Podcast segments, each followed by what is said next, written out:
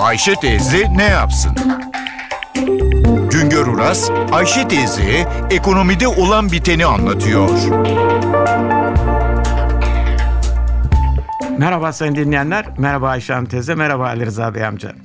Çağrı merkezleri yaşamımızın olmazsa olmazı haline geldi. Elektriği, gazı kesilen, banka borcu olan, telefon faturasını beğenmeyen, otobüs, uçak bileti ayırtmak isteyen, yol durumu, hava durumu hakkında bilgi sormak isteyen, telefonla ilgili kurum veya kuruluşları aradığında telefona çıkan kadın veya erkek görevli sorularını cevaplıyor, sorunlarını çözüyor. Eskiden bu tür soruları her kuruluşta müracaat görevlisi cevaplardı. Şimdilerde görevleri kurum ve kuruluşların içinde veya dışında faaliyet gösteren çağrı merkezleri bu işleri yapıyor.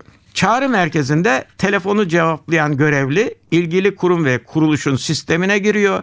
Uçak rezervasyonunu yapıyor, bilet satıyor, hesap durumu hakkında bilgi veriyor, şikayetleri cevaplıyor. Türkiye'de şimdilerde 43 ilde 1200 çağrı merkezi var.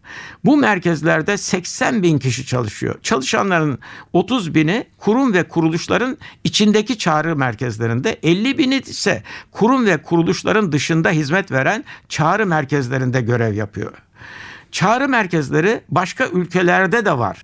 Dünyada 400 kişiye bir müşteri temsilcisi düşerken bizde 1200 kişiye bir müşteri temsilcisi düştüğüne göre çağrı merkezlerinin daha 3 kat büyüme potansiyeli var demektir. Kurum ve kuruluşlar dışında çağrı merkezi kuran ve işleten 67 firma var. Çağrı merkezlerinin iş hacimleri her yıl %12 oranında büyüyor. Çağrı merkezlerinin toplam iş hacimleri 1 milyar 600 milyon dolara ulaştı. Kurum ve kuruluşlar dışında hizmet veren çağrı merkezlerinin iş hacimleri 1 milyar dolar. Yepyeni ve hızla büyüyen çok sayıda gence geçici de olsa iş imkanı sağlayan bir sektör ortaya çıktı. Çağrı merkezlerinin yüzde 42'si İstanbul'da, yüzde 8'i Ankara'da, yarısı Anadolu'nun değişik şehirlerinde. Çalışanların yüzde 65'i kadın. Evden çalışanlar bile var. Çalışanlar genelde gençler ortalama yaş 24-25 arasında. Çalışanların %52'si üniversite ve yüksek okul mezunu, %35'i lise mezunu, %11'i öğrenci. Genelde çağrı merkezleri geçici iş yeri olarak değerlendiriliyor. Çalışanların %30'u bir yıldan az sürede, %40'ı bir iki yıl içinde çağrı merkezlerinden ayrılıyor.